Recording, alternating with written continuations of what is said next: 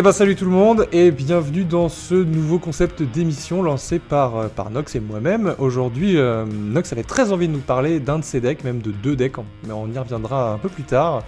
Euh, Nox, est-ce que tu pourrais me présenter un petit peu bah, le, concept d'émission Qu'est-ce qu'on fait là? Et bah ouais, bienvenue dans, à tous dans cette nouvelle émission. Cette émission, elle est bah, du coup très différente du pince crâne. L'idée, euh, l'idée c'est de reprendre un petit peu le concept de Commander Theorycraft, mais de le faire version euh, appliquée. Hein, euh. donc on est un peu en, épisode travaux pratiques. L'idée c'est de traiter des decks ou un ou des decks. Hein, mais pas sous l'aspect deck tech, donc où je vous explique comment le deck fonctionne, mais comment on est arrivé en fait à, la liste finale comment on part en fait de, l'idée principale et comment je suis arrivé à une idée finale. Donc du coup, euh, parler de, de tous les mécanismes de building et de theorycraft qui m'ont amené euh, du coup à cette liste définitive. Voilà. En gros, faut voir euh, Commander Theorycraft comme les cours magistraux et cet épisode qui n'a pas de nom pour l'instant comme comme les travaux pratiques quoi, les, TP, TPE quoi qu'on faisait. Ouais ouais, c'est c'est exactement ça, c'est complètement le délire. Alors, avant de, commencer euh, à parler de ce deck euh, en particulier, est-ce que tu pourrais me parler un peu de ton amour pour les decks tribaux? Ah oui, tout Mais à euh, fait. fais, un peu court quand même, parce que je sais que. ouais.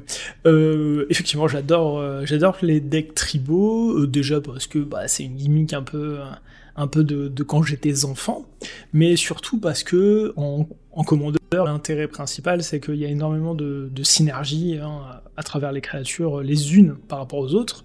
Et du coup, en termes de building, ça permet surtout de se dispenser de, euh, de cartes de support, parce que au lieu de passer par des cartes d'éphémères qui peuvent nous faire piocher ou des trucs un peu comme ça, mais en fait, on va plutôt passer par des créatures qui vont elles-mêmes faire ce genre d'effet, soit via des synergies, soit via en synergie avec le commandant. Voilà. L'idée c'est de, en fait, d'avoir un maximum de cartes qui sont euh, euh, entre guillemets originales euh, et qui ne seront pas des staples en fait. Voilà. C'est pour ça que j'aime beaucoup les decks tribaux principalement et parce que j'aime bien les... avoir une thématique à mon deck aussi. Moi, y a... ce qui illustre bien le propos, je trouve, c'est euh, Selfless Spirit, par exemple. C'est une carte que, bah, que vous avez tous joué, je pense, dans un deck, si jamais vous avez joué des decks créatures, ce genre de truc. Mais c'est d'autant plus sympa de le retrouver dans ton deck euh, Tribal Esprit, parce que tu sais qu'en plus de ça, il va avoir une synergie dans ton, dans ton deck, parce que bah, il s'avère que bah, c'est un esprit, quoi. Donc, euh, du coup, ça fait ce que tu veux faire, à savoir protéger ton board. Et en plus de ça, bah, tu peux attaquer avec. Et on sait que bah, attaquer, bah, c'est pas fort en commandeur, mais on essaie de faire en sorte que ça le soit. Ouais, voilà, c'est un peu le délire. C'est un peu le délire. Alors, aujourd'hui, du coup, tu veux nous parler de d'un deck, ou plutôt de deux decks, du coup, comme je disais en introduction, euh, qui sont euh, Nalia et ou Burakos X un, un background. Euh, alors, est-ce que tu pourrais, du coup, nous présenter un peu les, deux commandants pour, pour, pour débuter? Ouais, alors, la mécanique qui est autour de ces commandants, c'est la mécanique de partie. Donc en fait, c'est pas un deck tribal, c'est un deck quadritribal, quelque chose dans ce goût-là, qui, euh, qui du coup concerne les sorciers, les guerriers, euh, les rogues et les clercs. Euh, donc du coup, ces deux commandants viennent du préconstruit Commander Legends Donjons et Dragons, la bataille de la porte de Baldur, et du coup, Nalia, qui était le face commandant, est une 3-3 pour 3 humain et gredin, qui en gros nous permet de jouer les, euh, créatures euh, des, quatre tribus euh, du dessus de notre bibliothèque, et une fois qu'on a le parti complet sur le champ de bataille, donc une créature de chaque type, au début de notre phase d'attaque, on va pouvoir leur mettre tous un marqueur plus 1 plus 1, et le contact mortel. Burakos, quant à elle, parce qu'il me semble que c'est une femme, c'est une orque qui coûte 4, qui est une 2-4, et qui est à la fois un guerrier, un clerc, un sorcier, un rogue, et qui dit que quand elle attaque, le joueur défenseur perd X points de vie, on crée X jetons trésor, X étant euh, le nombre de créatures euh, qui remplissent notre partie. Donc on peut aller jusqu'à 4 du coup. Maximum du coup faire perdre 4 points de vie et gagner 4 trésors. Et à côté de ça, elle a choisi un passé, donc euh, on, peut l'associer à un autre passé, à un autre enchantement. Dans le préconstruit, on était avec le, le machin truc du héros là, dont j'ai bien évidemment pas préparé le nom. C'est Folk Hero, je crois. Ouais. Town Hero. héros du peuple, héros du peuple en français. Donc euh, pour deux, ça nous permettait, euh, ça nous disait que notre commandant avait la capacité suivante, ouvrez les guillemets, à chaque fois que vous lancez un sort qui partage un type de créature avec cette créature, piochez une carte. Donc en fait c'était un peu intéressant parce que Burakos permettait de faire de la mana via les trésors, et Héros du Peuple permettait de faire de la draw via aussi le commandant et le fait que bah, elle ait les quatre types de créatures. c'est un peu ce qu'on aime faire en commandeur, quoi, ramper et piocher. Quoi. Mmh, ouais, tout à fait. Ok, du coup, ça, donc ça, c'est les, ça, c'était un peu les, les, deux, les deux commandants que tu avais choisis entre guillemets euh, au début. Enfin, je pense que c'était, c'était un peu ça le. Ouais, c'est ça. De base. C'est ça. J'avais en fait, euh, j'ai vraiment pendant très longtemps douté duquel des deux je voulais jouer, et en fait, euh, bah, une grosse phase de réflexion parce que ils tendent pas du tout vers les mêmes choses finalement. Donc on va voir ça un peu euh, tout de suite là dans le... On va, on va essayer de décortiquer un petit peu ça du coup. On va commencer par l'identité couleur, parce que c'est euh, un aspect qui est quand même relativement important et ce qui, débute un peu le building en général euh, en commandeur. Mm. Du coup, bah, est-ce que tu peux nous parler un peu de l'identité couleur de ces, de, ces deux, de ces deux créatures? Ouais, carrément. Alors, Nalia, de toute façon, elle est hors of quoi qu'il arrive. Euh, ce qui est intéressant pour ces quatre tribus, c'est euh, bon l'éclair dans les deux couleurs, il y en a beaucoup. Les rogues, euh, particulièrement en noir. Les guerriers, c'est un peu compliqué et les sorciers aussi. C'est un peu les deux tribus qui où c'est un peu dur de trouver des, très très bons des très très bons sorciers ou ou des très très bons guerriers dans ces couleurs-là. Ça existe, hein, il y en a. Les guerriers principalement en blanc, un petit peu en noir, mais voilà, c'est un peu juste.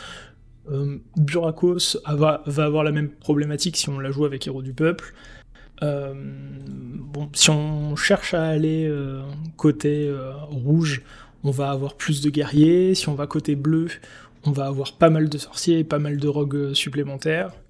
Au détriment, bah, au détriment des clercs, notamment. Donc voilà, c'est vraiment un gros parti pris de vouloir changer l'identité de couleur euh, de ce pack-là, quoi. Ouais, parce que t'as pas forcément accès aux mêmes, euh, aux mêmes créatures et surtout au même type de créatures, ce qui du coup était un choix important parce que euh, Nalia, elle, est rogue et Burakos et bon, je vais appeler ça le party link, mais en gros, elle change l'un pour le party, quoi. Et du coup, le, le, build n'est pas le même non plus. Non, le build n'est pas le même non plus. alors en fait, l'idée c'est surtout d'arriver à voir où est-ce qu'on veut aller avec ses, commandants. Je vais commencer par Nalia parce que c'est euh, la plus évidente. Euh, elle produit du CA, du coup elle nous permet de jouer les cartes de notre bibliothèque, et le premier truc que ça implique, en fait, ce genre de capacité, euh, c'est que on veut énormément de, de cartes qui fonctionnent avec sa capacité. Donc ça, elle impliquera quoi qu'on quoi qu'on fasse, un deck qui jouera énormément de créatures, voire même qui veut tendre jusqu'au chiffre, euh, au chiffre golden de 50 créatures, ça serait vraiment l'idéal parce que ça nous permet d'avoir euh, à peu près euh, une chance sur deux de pouvoir jouer la carte dessus de notre bibliothèque. Donc c'est vraiment très, très important de jouer énormément de créatures avec elle. sa deuxième capacité, quand j'ai découvert le commandant, j'ai pris ça pour quelque chose d'anecdotique. Et puis avec le temps, je me suis rendu compte que pas du tout. C'était plutôt évident d'arriver à stabiliser partie. C'est très, c'est vraiment pas si dur que ça.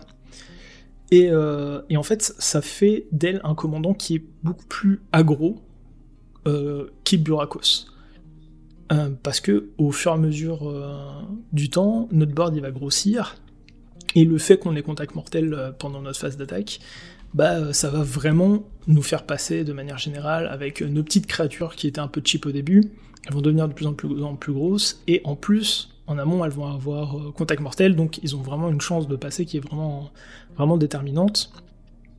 En plus, tu euh. peux garder un. Enfin, tes adversaires peuvent toujours avoir peur d'un Pitrix de combat pour les rendre indestructibles, donc ça donne vraiment une espèce de double. Mm. De, de, enfin, de vraiment pas du tout envie de bloquer, quoi. As vraiment, euh, tu vois une armée qui arrive, elle est pas ouf, mais elle a de contact mortel. Tu sais que tu, tu joues contre des créatures. Tu sais que le mec il a paqué des trucs pour rendre tes créatures indestructibles, donc tu fais un peu attention à ce que tu fais dans tes phases de bloc, quoi. Ouais, il peut y avoir de ça, effectivement. Un autre aspect de, ce commandant qu'il faut noter, en fait, il y, a même deux choses importantes, c'est qu'elle est elle-même gredin. Donc en, réalité, si on veut réunir le parti, on va pas jouer les quatre tribus, on va plutôt s'orienter sur guerrier, sorcier, éclair, et on va bypasser euh, le rogue. Tout simplement parce que ça va faire doublon avec notre commandant, et c'est pas forcément ce qu'on veut. Euh, L'autre truc très important, c'est qu'elle coûte 3. Ça veut dire que, euh, bah, grosso modo, mettre un caillou, euh, mettre un caillou avec elle, bah, c'est pas forcément hyper pertinent parce que bah, ça va pas nous, l'accélérer. Bon, euh, Ring mis à part ou n'importe quelle rampe tout au 1, mais donc voilà, on va plutôt vouloir du coup jouer des créatures au tour 1 et 2 plutôt que ramper. Donc on peut, c'est vraiment jouer Nalia pour moi ça impliquait vraiment pas jouer de caillou parce que ça libérait déjà des slots pour des créatures, et ensuite parce que j'en voyais pas la pertinence réelle. Quoi. Ouais, et puis tu joues une, tu joues une curve qui est assez basse en plus, comme euh, dans le deck, comme tu t'en parlais tout à l'heure du card advantage qu'elle procure. Déjà, tu joues un deck créatures, donc tu veux jouer une curve basse, et en plus de mm. ça, si tu veux pouvoir enchaîner un petit peu les créatures sur le dessus de ton deck, bah tu, veux jouer une curve basse et du coup bah pas de place pour des cailloux. Exactement, bah t'as tout compris. Euh, Nalia c'est vraiment ça qu'elle veut faire. Elle veut jouer plein de bonnes petites créatures euh, qui sont dans du coup dans ces trois tribes là et euh, en bypassant le rogue. Voilà, c'est t'as décrit ce que Nalia voulait faire. Par contre Burakos c'est beaucoup plus complexe déjà parce que bon bah c'est soumis à son background. La question du coup du ramp se pose beaucoup plus euh, est-ce qu'on veut ramper tour 2 pour aller sur un Burakos tour 3 euh, bah, c'est un peu compliqué. C'est-à-dire que c'est un parti pris. On peut se dire, voilà, bon, on va avoir un, deck qui va être un peu plus haut de curve parce que de toute façon, on va faire euh, des trésors. C'est un parti pris qui s'entend complètement. On peut aussi se dire l'inverse, du coup. et du coup, se dire, bon, bah, en fait, je vais faire plus de trésors, mais moins vite. Donc, c'est aussi quelque chose qui s'entend. Euh, c'est un peu compliqué. Euh, c'était quelque chose qui est encore aujourd'hui euh, difficile à identifier, de voir ce qui est le mieux. Globalement, la réponse, elle se tiendra dans la qualité moyenne de tes hautes curves. Si tu as beaucoup de hautes curves qui sont vraiment très pertinents et impactants, du coup, tu vas plutôt t'orienter avec du ramp. Et dans le cas contraire, tu vas plutôt éviter. Pareil, si tu veux chercher une synergie artefact avec Burakos, ce qui est complètement tentable avec les trésors. Dans ce cas-là, effectivement, tu vas jouer les cailloux parce que du coup, ça peut que renforcer cette synergie. Donc... Plutôt un background rouge, du coup, euh, histoire d'avoir. Ouais, ouais, ouais, exactement. Euh, voilà. Euh, là où le plan de jeu de Nalia est plus facile à identifier, Burakos, c'est un peu, entre guillemets, la terre de tous les possibles. Et déjà en fonction du background que tu joues, mais de la potentielle sous-thématique que tu choisis de faire. Quoi. Ouais, Buraco, c'est quand même plus chiant. Enfin, c'est quand même plus, plus compliqué. Quoi. Moi, je le regarde et je me dis est-ce que je veux faire un deck Voltron? Est-ce que je veux faire un deck party? Est-ce que je veux que ce soit un finisher, un accélérateur? Enfin, c'est un peu compliqué en fait d'identifier ce que peut faire Buraco, je trouve, euh, par, rapport à... Bah, par rapport à juste la carte, euh, la carte en elle-même. quoi. C'est ça me semble un peu compliqué. Puis euh, là où tu triches entre guillemets un peu avec Nalia parce que tu joues que trois tribus, là tu vas être obligé de jouer les quatre si tu veux vraiment maximiser ton, ton côté, ton, enfin, ton, la deuxième capa de, de Burakos, quoi. Ouais, alors cet aspect-là, c'est euh, une force et à la fois une faiblesse. Le fait qu'il il est le changing, le changing party, comme tu dis, euh, te permet du coup de taper dans beaucoup plus de tribes euh, et de récupérer du coup les meilleures cartes de chaque tribe. Là où il est un peu plus limité avec Nalia finalement parce que tu te coupes le rogue. là, du coup, tu as vraiment 4 tribes où tu peux vraiment récupérer les meilleures, les meilleures cartes du genre. Euh, par contre, tu as identifié effectivement une de ses faiblesses, euh, c'est que bon bah elle passe par l'attaque, euh, ce qui implique du coup bah, qu'elle survit hein, à la fin, à la fin de cette mhm. phase d'attaque. elle se déclenche du coup quand elle attaque, pas quand elle inflige les blessures. Bon, ça c'est plutôt chouette. Mais voilà, du, coup, bah, on veut la faire passer. Donc du coup, si on veut la faire passer, ça implique jouer des payoffs bah, qui vont la faire passer. Donc euh, des mm. équipements, des enchantements, euh, potentiellement l'idéal, le top du top, c'est des créatures qui lui donnent une capacité d'évasion. Ça c'est c'est incroyable. Mais euh, bah, globalement c'est raide en fait, c'est vraiment pas évident. Ouais. Ouais, puis t'as envie de lui donner genre célérité imbloquable euh, dès qu'elle arrive sur le champ de bataille pour pouvoir euh, faire, pour faire des trucs un peu marrants, quoi.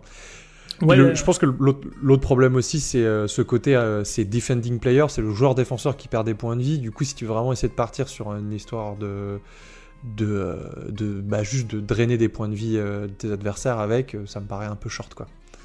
Ouais, et puis en fait, ça les draine même pas, en fait, tu vois, tu vas même pas gagner des points de vie. Oui, c'est vrai que tu les, c'est vrai que tu les donnes pas en plus. ouais. C'est ça, tu les gagnes pas. ces points-là, c'est pas des points de commandant non plus. Hmm. Voilà, bon, le, côté t'inflige des points de vie, il est un peu gadget. C'est vraiment les trésors qui vont être intéressants. En fait, voilà, il y a Burakos, plus j'y réfléchissais, et plus à chaque fois je me disais, en fait, c'est euh, un commandant qui veut chercher, qui veut jouer du haut de curve, en fait. Et euh, en fouillant, euh, dans, la dans la blanc-noir, je me je me suis rendu compte que c'est pas vraiment, vraiment ce qui me faisait rêver. Et en fait, il y avait un autre. euh, en fait, il y a un gros problème avec Burakos. J'ai un gros problème avec Burakos, c'est l'aspect séquencing. C'est-à-dire que, bon, bah voilà, c'est un commandant à 4 qui veut attaquer. Donc, euh, sans rampe, on parle de quelque chose qui va attaquer au tour 5. Un truc qui est 2-4 qui attaque au tour 5. Bah, je sais pas dans quelle partie de commentaire tu joues, mais chez moi ça passe pas, quoi.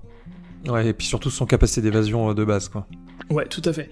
Et, euh, et ensuite, en fait, il y a la question de quand est-ce que tu joues euh, le background. Alors, admettons, on dit qu'on joue héros du peuple. Genre, ok, tu joues héros du peuple tour 2.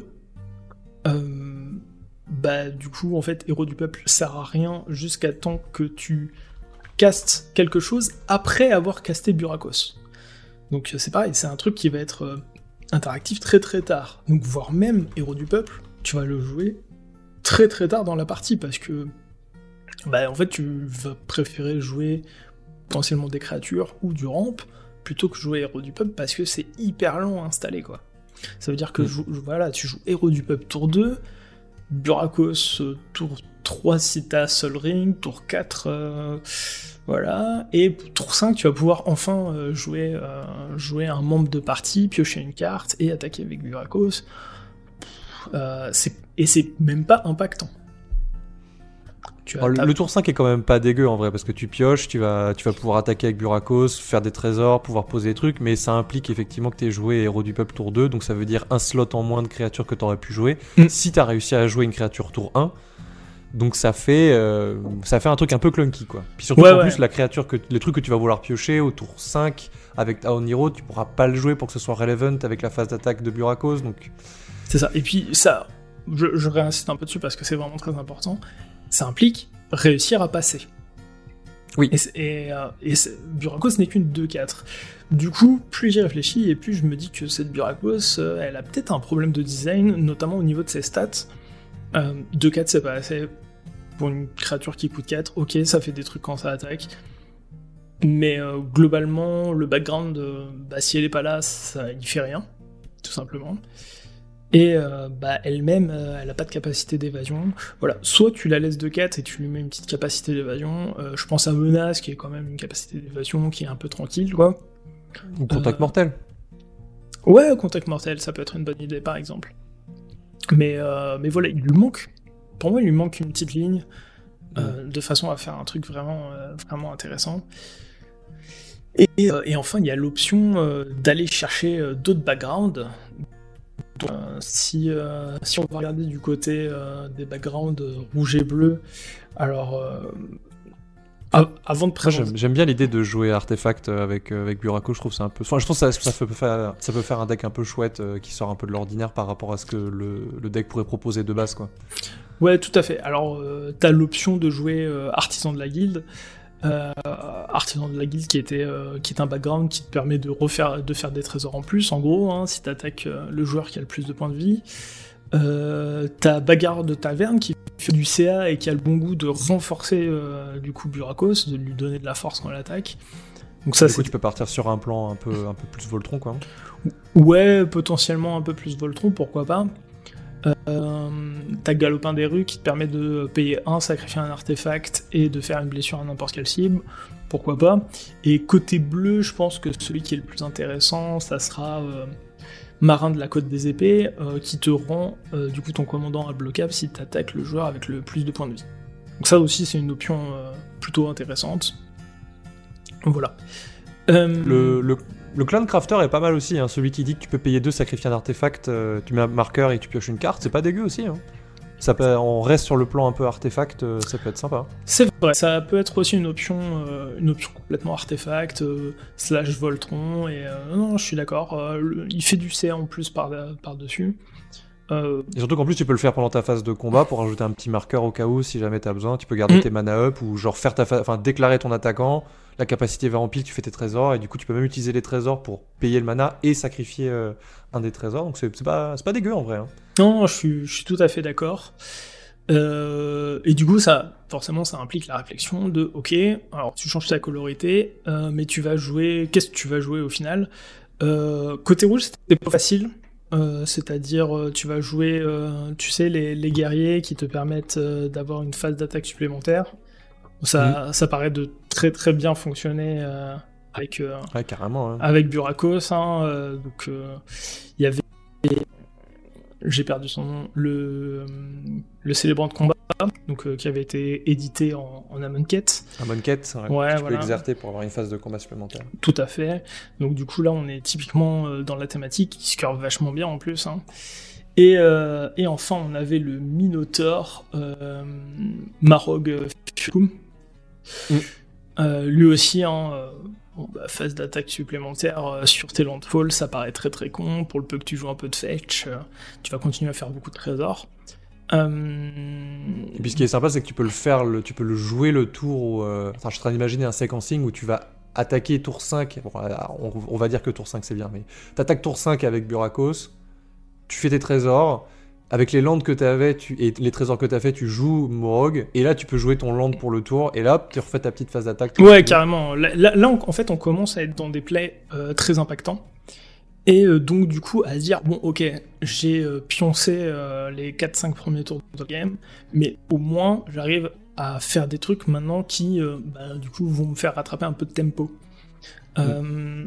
Et ben, on n'a pas cet impact-là. Donc, c'est pour ça que plus j'y ai, réfléchi, hein, euh, plus je me mm. suis dit, bon, bah, Burakos euh, en euh, ça me paraît pas incroyable.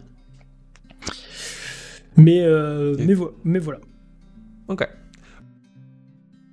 Un aspect que j'ai pas évoqué de Burakos était, était le fait, donc, du coup, qu'il y a les quatre types.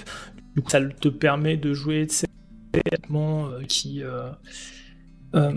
qui trigger sur le fait qu'il soit sorcier ou, ou rogue ou des trucs comme ça. Alors par exemple, il y a euh, la robe des archimages, si tu joues bleu hein, bien sûr, qui te fait euh, qui te fait piocher autant de cartes que de blessures.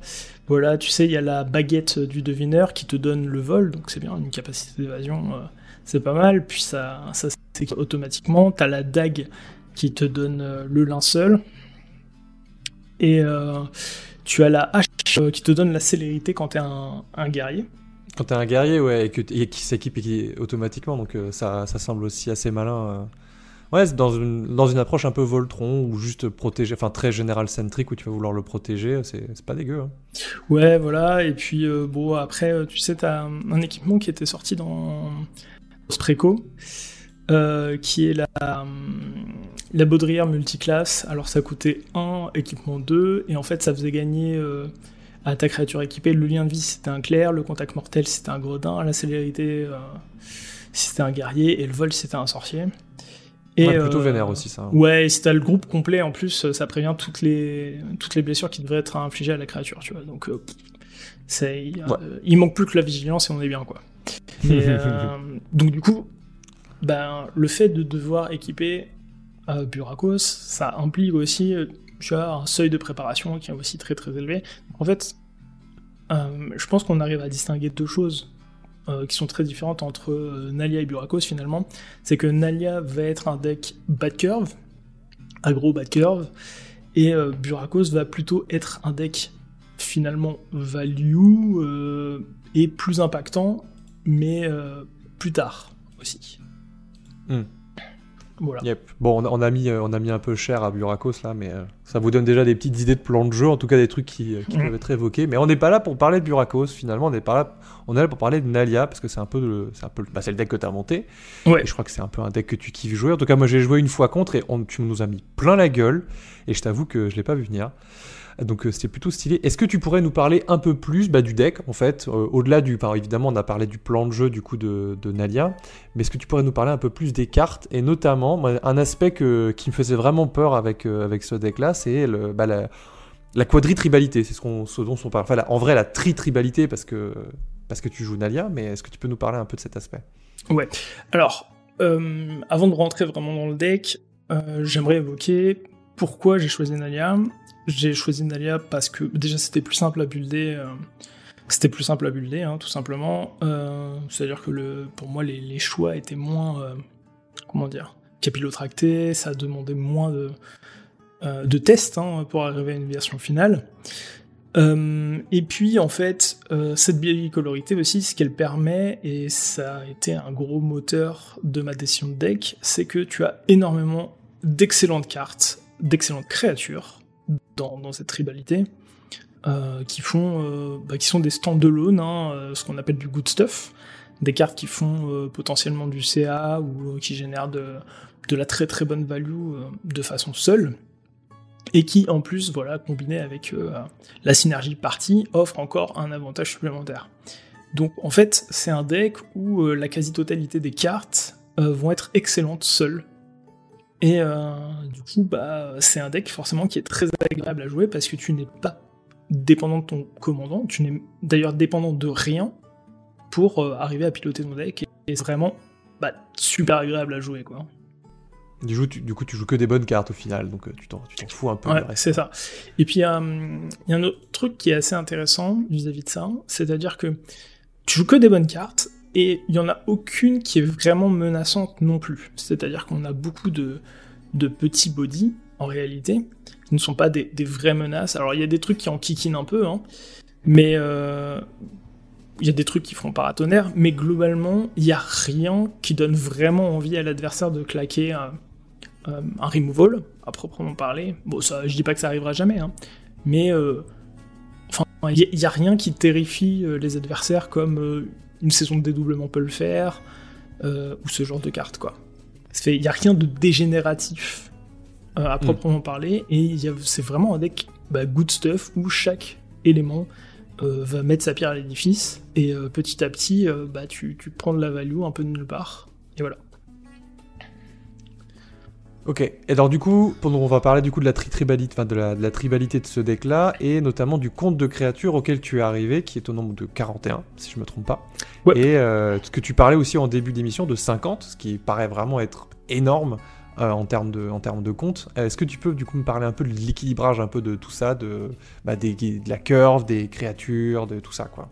Ouais, alors, euh, le fait de vouloir réunir en fait le parti, donc euh, une créature de chaque type sur le board, fait que en fait on va chercher à équilibrer les tribus.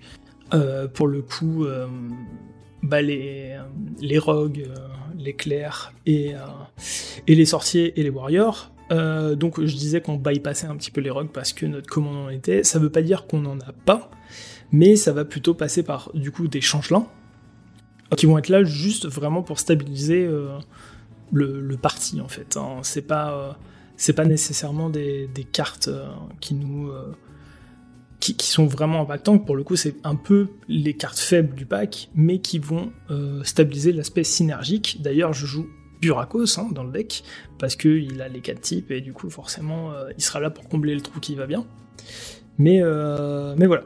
Donc, du coup, à, à l'intérieur, si je prends mes types de créatures, on peut voir que je joue 13 clairs, 10 wizards, 12 warriors, et du coup... Euh, et 0 rogue.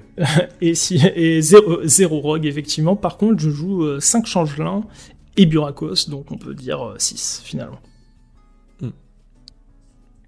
Euh, moi, il y a un aspect que j'aime bien dans ce deck-là aussi, c'est que hum, souvent quand on monte un deck tribal, on réfléchit pas, on met euh, Cavern of Soul, euh, Corne du héros, enfin, euh, ouais, Corne du héros, enfin tous les trucs un peu tribaux, les... vraiment tous les, tout le support de, de mm. bah, d'un deck tribal, quoi, tout, tout ça, qui disent quand tu arrives en bataille, tu choisis un type de créature, et ben là tu peux pas trop.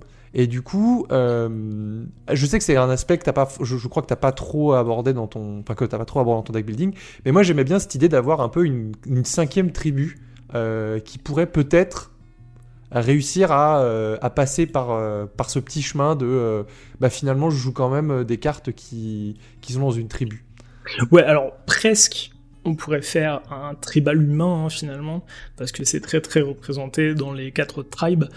Euh, là, c'est pas le cas, ok, hein, parce que bon, il y a des cartes dont je veux pas me dispenser, mais je joue dans le deck du coup 19 humains. Donc, euh, Mm. bah, presque, on pourrait faire un deck party euh, dont en fait le type secret c'est humain. Ça serait carrément possible. Je pense que ça serait d'autant plus chaud parce qu'il va falloir faire des gros sacrifices au niveau de, de certains slots. On en reparlera après hein, de, des Mm. slots un peu individuels et des trucs, des cartes qui sont un peu sexy dans ton deck.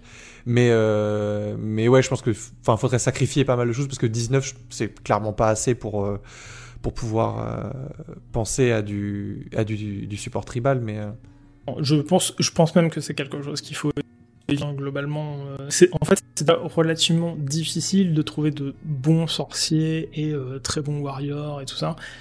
Euh, donc du coup en fait si tu commences à dire ah bah en fait ils sont pas humains je les joue pas, tu vas vraiment tu vas vraiment être léger en fait.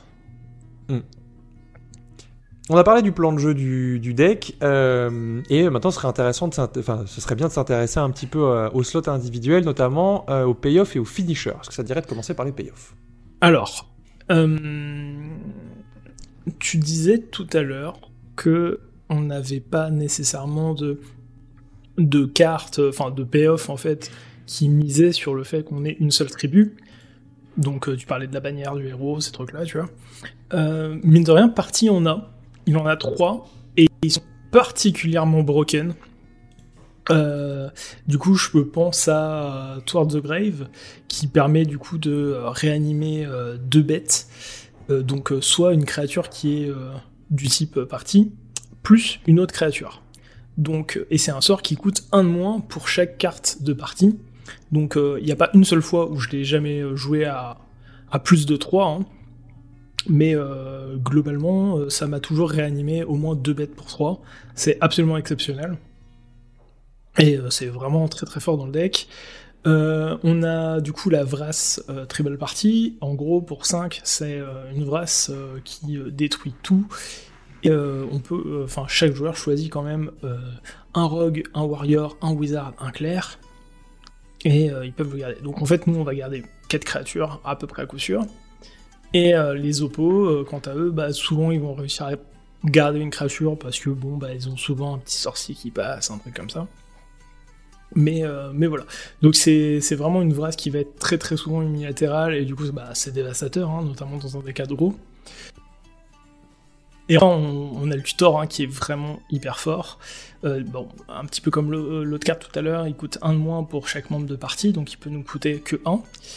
Et euh, du coup, on va chercher une carte, euh, une carte dans notre bibliothèque, on la met dans notre main, et euh, du coup, si on a un full party, on peut jouer euh, cette carte sans payer son coût si elle coûte 4 ou moins. Ça fait beaucoup de, beaucoup de lignes de texte, mais euh, pour 1, en gros, on va pouvoir chercher n'importe quelle créature de notre deck et la jouer gratuitement. Euh, J'ai une seule créature à 5 dans tout le pack, je m'en sors bien quoi. Bon, c'est plutôt, euh, c'est plutôt pas mal, ouais, comme, euh, comme carte. Pour un mana, je vais chercher une carte, je la joue. Mm. On est plutôt solide. Alors, tu parlais des finishers, c'est un aspect qui est un peu compliqué, euh, dans le sens où euh, la colorité dans cette thématique agro en offre pas beaucoup, hein, finalement. On n'est pas dans, le vert où on va avoir des, effets de ruée un petit peu à la Crater of Behemoth. Donc euh, voilà. Mais bon, il faut savoir que le board va vraiment grossir hein, de plus en plus. Ça, grosso modo, c'est ce deck. À chaque fois que je l'ai joué, j'avais le board. Vraiment, hein, ça me, ça me fait pas trop peur parce que le fait que tes créatures grossissent au fur et à mesure, c'est, euh, ça, te rend dominant. hein. Donc euh, bon, de manière générale, euh, tu peux aller vers ça pour pour kill, mais avec un finisher, bah tu peux ramener la partie à toi bien plus tôt. J'en joue principalement deux, et j'aimerais bien en trouver d'autres. Et bah, si dans le commentaire vous avez des bonnes idées, hein, je les prends. hein. Euh, joue notamment Sigurd Summons, qui est un enchantement euh, qui dit que les créatures avec un marqueur plus 1 plus 1 sur eux deviennent des 4-4 avec le vol. Donc en fait, comme on loue beaucoup de petites créatures, elles vont être surstatées, elles vont garder les marqueurs que euh, Nalia leur a donnés, donc euh, bon, ça va être souvent des 6-6, des 8-8, des trucs comme ça. Et en plus, ça va donner la capacité d'évasion qui va bien. Et euh, le deuxième finisher, bon, bah, on, se refait pas, hein, c'est Acromazwheel. Bah, peut-être le meilleur finisher de la couleur, hein, tout simplement. Je suis pas sûr qu'on fasse mieux. Et, voilà. À noter que Acromazwheel a aussi le bon goût de nous faire regagner des points de vie euh, c'est vraiment un truc dans le pack qui est au fur et à mesure de mes tests, je me suis rendu compte que bah, on galérait au bout d'un moment, on n'avait plus trop de PV et du coup bah c'était difficile de donner l'offensive parce qu'on avait vite besoin de garder des bloqueurs. Et en fait, après Mazouil, le fait de regagner des PV, ça vraiment va nous remettre devant euh, sans trop de soucis. Et euh, du coup, c'est pour la même raison que j'ai ajouter euh, le, le land hein, qui, permet de gagner le contact mortel et lien de vie parce que ça nous fait vraiment repartir dans des moments où pourtant on est dominant à la table sauf que bah, avec 6-7 PV bah, on, on, a beau avoir le board bah on est tendu quoi on peut vite mourir sur, sur une petite erreur Ouais, mais c'est souvent le problème dans les decks, euh, dans les decks qui essaient d'être aggro. Bon, déjà aggro, on, on répète tout le temps que c'est un peu faible dans le, dans le format, donc on essaie de trouver des alternatives. Mais, euh, mais c'est vrai que bah, la, grosse faiblesse d'aggro aussi, c'est que bah, quand t'attaques et que t'as pas la vigilance, t'es full tap, et du coup, en général, mm. il y en a qui se privent pas pour aller t'en coller une aussi derrière. Euh, bah, pour t'en mettre plein la gueule, quoi. moi, des cartes que j'aime bien en finisher, dans, en blanc, il y a True Conviction qui va donner lien de vie et double strike à tes créatures. Je sais pas si tu l'as déjà considéré ou pas dans le, dans le build. Euh... Non, je l'ai pas considéré, mais pourquoi pas? C'est pas, débile. Bon, ça, ça coûte cher. C'est vraiment, c'est vraiment en fin de curve, mais ça coûte pas vraiment plus cher finalement que que l'enchantement avec Sigarda là. Euh, c'est vrai, c'est potentiellement, je devrais peut-être la rentrer. C'est vrai que le lien de vie, euh, en fait, le lien de vie, c'est vraiment un aspect euh, dont j'ai vraiment besoin. ça me permet vraiment de, revenir et, et, à la fois de tuer. je pense potentiellement que l'enchantement Sigarda peut carrément dégager pour ce truc-là. Euh, je t'avoue, je préfère l'enchantement de Sigarda parce que ça, ça met un gros gros boost. Enfin, virtuellement, ça donne plus 4 plus 4 à tes créatures, même si c'est pas vrai parce qu'en général, elles ont toujours. Ouais, mais, euh, grosso modo, ça va donner au moins plus de plus de à mes bêtes. Ouais. Et le vol, ce qui est vraiment pas dégueu non plus. Parce que des fois, t'as juste envie de passer en fait, t'as pas envie de coller double dégâts, tu, veux juste passer quoi. Ouais, ouais, mais vraiment, hein, j'insiste sur le, le fait qu'on on se retrouve vite avec peu de PV.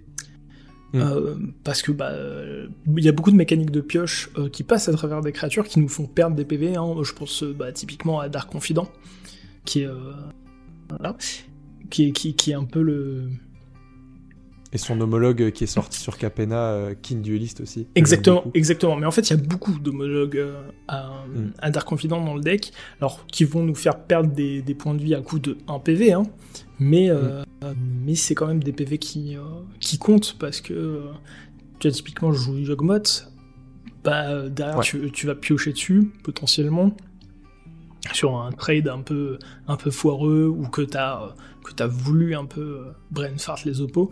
Bah, tu vois, tu vas perdre 1, 2, 3 PV, plus 3 PV, plus 3 PV. Ça devient vite dur.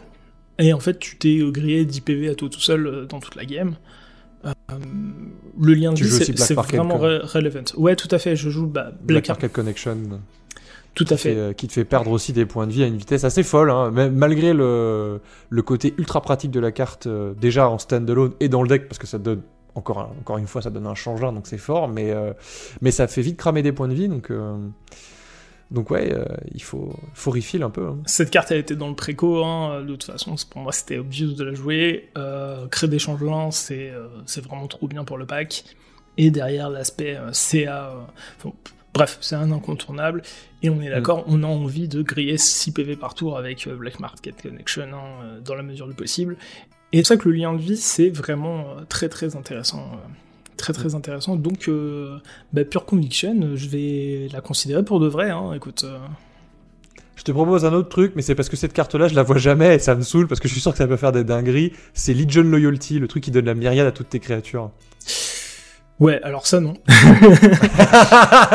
euh, non, je jouerais pas ça parce que il me semble en plus euh, là comme ça en réfléchissant, réfléchissant à la va-vite que ça ne marche pas du coup avec Nalia parce que hmm. Nalia trigger au début de la phase de au début de la phase de combat donc du coup en fait tu vas trigger Nalia puis trigger la myriade du coup euh, les tokens que tu as créés vont pas bénéficier du plus 1 plus 1 et contact mortel ce qui est un peu dommage euh, quitte à payer énormément de mana, euh, je veux être sûr de ce que ça fait, quoi.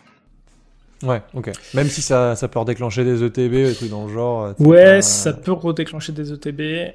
Euh, mine de rien, on a quand même beaucoup de créatures qui ont simplement des effets statiques. On a quelques ETB hein, quand même, mais euh, hmm. bon, je suis pas, je suis pas hyper convaincu. Ouais, mais c'est vrai que euh, en regardant un peu ta liste, il y a un aspect un peu 8 bear aussi euh, dans le deck qui fait mm. que t'as pas forcément envie de les copier non plus parce qu'en général c'est des effets qui sont un peu redondants et du coup qui qui fonctionnent pas, qui fonctionnent pas deux fois quoi. Tout à fait. En fait, l'aspect 8 bear était un des aspects quand j'ai vraiment commencé à théorycraft la version de Nalia, quand j'étais sûr que je voulais faire Nalia, l'aspect 8 bear était l'aspect un des aspects que je voulais privilégier. mais ça posait deux problèmes. Le premier, c'est que ça impliquait passer par beaucoup de clairs et du coup de déséquilibrer le pack. Le second aspect, c'est euh, bah, l'aspect ETB, euh, ou même tutor, ces choses-là, parce que euh, bah, si tu joues du headbear, faut pas le subir toi-même. Hein. donc tout ce qui était arbitre léonin et tout ça, ça impliquait de pas jouer de fetch, ça impliquait de jouer très peu de tutor, voire ne pas en jouer. C'était un peu rude. Euh, et, en fait, il y a énormément d'effets de, de, de que je me prenais moi-même. Et euh, tourner autour, c'était un peu, un peu compliqué. Voilà. Plus le déséquilibrage fait que je me suis un peu. Euh, hmm. je, me, suis écarté un peu de, ce truc-là. Hein. Ok. Bon, finalement, si on devait, on devait conclure un peu sur ce deck, c'est quoi les forces et c'est quoi les faiblesses de ce deck? Alors, les faiblesses de ce deck, euh, les faiblesses de ce deck, c'est euh, comme tous les decks aggro, hein, c'est la protection. Euh, bon, heureusement, on a deux couleurs qui s'en sortent pas trop mal. Déjà parce que le blanc, il y a énormément d'effets de protection globale, donc on s'en sort. Et puis tout spécialement qui passe par des créatures. Et du coup, c'est bien parce que ça fait, ça limite des slots et euh, ça donne un aspect très synergique. Donc on a les euh, deux mers des runes, hein, qui sont des clairs, euh, on va avoir le spirit clair qui, quand on sacrifie, toutes nos bêtes gagnent indestructibles. On en a aussi un de Strixhaven hein, qui fait ça, qui est une carte modale. Après, je joue quelques staples qui sont du coup Teferi Protection, Fastless Maneuver. Voilà, des petits incontournables pour moi et le euh, Vexius Predator. Alors j'ai rentré pas mal de decks hein, de Warhammer 40 000, il y a beaucoup de très très bons guerriers, là où c'était très dur avant Warhammer 40 000. Euh, une fois que l'édition a sorti, le pack a pris un gros step up du côté guerrier, ça fait énormément plaisir. Et du coup ce Vexius Predator, il dit que euh, nos commandants ont la protection contre tout, et il a le bon goût d'avoir le flash. Donc bah, c'est assez gaulerie en fait, hein. c'est pas, incroyable, mais ça fait plaisir. Euh, ça permet aussi de faire passer le commandant. Et, euh, et du coup, l'autre point faible, entre guillemets, c'est euh, un petit peu l'évasion aussi, le, fait d'être sûr d'aller contacter. Bon, J'ai trois, trois, slots d'évasion, hein, sans compter les finishers, qui sont trois créatures qui rentrent parfaitement dans le pack. sur laquelle j'ai envie de m'arrêter, c'est le Smart Smoked Rider, qui est une carte qui, euh, que je jouais quand j'étais gamin. Ça fait très très rire. C'est un, wizard qui coûte 4 et qui est une 2-2. Et euh, quand il attaque, il dit que euh, toutes nos autres créatures attaquantes gagnent la peur. Donc c'est vachement cool. Et en plus, c'est un wizard, une tribu qui dans le pack on galère à avoir. Donc ça me fait vraiment plaisir. Il rentre pile poil dans la curve, pile poil dans la curve coûtant 4. Parce que forcément, si Nalia coûte 3, bah, c'est plutôt un CM qu'on a envie d'éviter. Donc euh, tous les drops 3 vont être euh, triés sur le volet, hein, finalement. Voilà. Et euh, donc du coup, on essaie de, on essaie de concilier en fait cet aspect utilitaire plus membre de la tribu à quasiment tout le pack, et ça nous fait en fait un pack avec des créatures d'un niveau moyen très très élevé, notamment grâce à la richesse pas de ces quatre tribus qui sont euh, vraiment très complètes, quoi. Ok. Donc, euh, bon, au final, pour conclure, c'est un deck créature, quoi. Donc ça va avec enfin, les avantages et les inconvénients qui vont avec, quoi. ouais, ouais, bah voilà. euh, les, les gros avantages du pack, c'est que c'est un pack très très curvé. Donc on va avoir énormément de drop 1, énormément de drop 2. Et, euh, et après, euh, bah, plus on va augmenter du coup dans le CCM, plus on va être comment dire exigeant. hein. Typiquement, je joue, je joue des petits trucs, je joue le changelin qui coûte 1, qui peut pas se faire bloquer. Bon, les, les deux mères des runes, ok. Joue aussi, tu sais, les, les warriors qui peuvent revenir du cimetière euh, selon certaines conditions. Mm. Euh, le voyant de viscère. Et en fait, euh, le fait de faire tout ça fait que ben, on commence à être euh, interactif sur le board très très tôt. Là où les gens ils commencent à s'installer, nous on commence déjà à faire des trucs, à accumuler du CA. Il y a énormément de créatures du coup qui font du CA. Je parlais d'art confident, mais en fait il y en a énormément. hein. On a le, le on a. euh, tu parlais de King Duelist, on a Mindblind Rider. Bref, on a énormément de bêtes qui nous font piocher des cartes par-ci par-là, en plus de Nalia qui nous font fait elles-mêmes du CA. Donc on fait que piocher, que piocher, que piocher. Et euh, juste avant de vraiment de passer en outro, euh, une des clés mécaniques de ce deck, c'est le coup de lander, en fait, tout simplement. Euh, Le deck va faire. Il faut pas rater ton land drop, quoi. c'est ça. Enfin, vaut mieux éviter. euh, le, le deck peut s'en sortir. Si tu loupes deux en drop, c'est pas problématique. La curve est suffisamment basse. Euh, mais la clé de ce pack, c'est vraiment d'arriver à poser un land par tour. Et si tu arrives à faire ça, tu es vraiment très très bien. Et tu sais, une, une deux vras, même si tu n'arrives pas à te protéger, tu peux t'en remettre. Parce que tu as tout le temps la main pleine. Et du coup, tu vas rejouer, reposer un board, repartir. Mm. C'est, euh, vraiment, j'ai eu des games où j'ai posé, euh, j'ai recasté 6 fois Nalia sans souci, parce que le pack suit et fait énormément de CA. Et euh, bon, bah, en fait, t'essaies de mener ce cycle de piocher pour pas l'empêcher land drop, et tant que tu t'arrives à lander, en fait, tu repartir et recréer du CA. Voilà, bon, bah, je joue euh, land tax dans ce pack parce que c'est vraiment excellent. Et en dernier ça permet aussi de filtrer ton pack, et du coup, moins t'as de land dans ton pack, bah, fatalement, plus t'as potentiellement une créature au-dessus de ton deck. Et tu Voilà. joues aussi Smothering Ties parce que parce qu'on sait, quoi. Ouais, mais, mais, mais, mais typiquement, alors, Smothering Tag est vraiment très très fort dans le pack. Comme je disais, plus on a de mana et plus on peut à la fois dégueuler sa main et dégueuler les cartes du dessus de son deck. Euh, demain, je cut la carte, s'en bat les couilles. hein. Fait, ça Ouais. n'a- ça n'a pas vraiment vraiment d'importance. Ok, bon, bah, bah, un deck euh, plutôt chouette. En tout cas, comme je, vous- comme je le disais tout à l'heure, j'ai joué contre et, euh, et ça met des belles fessées. Donc, euh, n'hésitez pas, à- n'hésitez pas à tester la liste. De toute façon, je pense qu'elle sera en description. Ouais, carrément. Et, et, euh, et si jamais vous avez monté la liste, n'hésitez pas à venir euh, à Auxerre euh, cet été pour vous faire signer votre Nalia par Nox. Ça vous fera très plaisir. Ouais, ouais. Ouais, bah du coup, on en a pas parlé. Effectivement, on monte du coup un événement cet été. Du coup, c'est la deuxième édition. C'est Commander l'Assemblée. Ça a lieu le 22 et 23 juillet à Auxerre. Je me trompe pas, c'est bien ça les dates?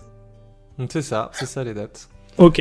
Et Ah. on sera du coup dans une salle qui est à 5 minutes de la gare, donc euh, ça, nous permet, ça vous permettra, si jamais vous venez de loin, euh, de pas avoir trop à vous déplacer, parce qu'on pense un peu à vous et à vos petites jambes, même si vous serez euh, assis toute la... pendant tout le week-end. Bon, vous trouverez bien évidemment toutes ces informations-là en, en- en description ou peut-être en commentaire épinglé. Je sais, je sais pas encore je- comment je vais foutre ça, mais, mais voilà. Et, puis il faudra surtout pas hésiter à aller voir la petite vidéo que Nox a fait euh, sur, euh, sur cet événement. Il y a un, petit côté un peu sentimental qui m'a fait verser une petite larme, c'était chouette. Bichette. Ouais, euh, il y, aura du coup une, une vidéo un petit peu publicitaire euh, qui sera diffusée sur Magic C'est Chic. hein. On, on- on vous invite euh, non seulement à la regarder, mais, mais à lâcher un petit commentaire et, et à nous dire si vous venez à Commander l'Assemblée. Mais ça nous ferait très plaisir en tout cas de, de vous voir, tous, tous autant que vous êtes. Ça nous a fait plaisir l'année dernière et je pense que ça sera encore plus chouette cette année. Ça Mm. c'est sûr et certain. Bon, bah j'espère que ce nouveau format euh, de podcast vous a plu. Hein. C'est euh, c'est un petit peu un épisode pilote. Euh, N'hésitez pas à dire si vous voulez qu'on en refasse. Et, ou même bah, être un peu critique sur les aspects que vous estimez à, à améliorer et tout ça. Moi, je suis, je suis très preneur de, de genre de, de tips. Et puis, puis voilà. Mais euh, on n'a pas fait l'outro. Ah, Bon, tu tu sais, euh, celle, c'est celle où on arrive en fin d'épisode et. Ah euh, non ah, t'as rien préparé, toi. Eh, Non, j'ai rien préparé. Mais est-ce qu'on fait ça pour, euh, pour ce nouveau format? Est-ce que euh, on réserve pas ça aux épisodes du pince crâne et surtout quand il y a un nouvel invité finalement? Ah, si tu veux.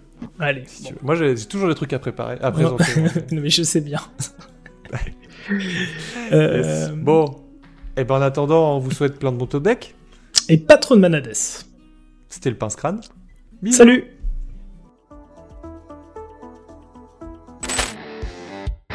Eh, attends, avant de transplaner Tu vas lâcher un petit pouce bleu et mettre un commentaire, s'il te plaît Puis, si t'as kiffé la vidéo, il y a de grandes chances que celle-là, elle te plaise aussi.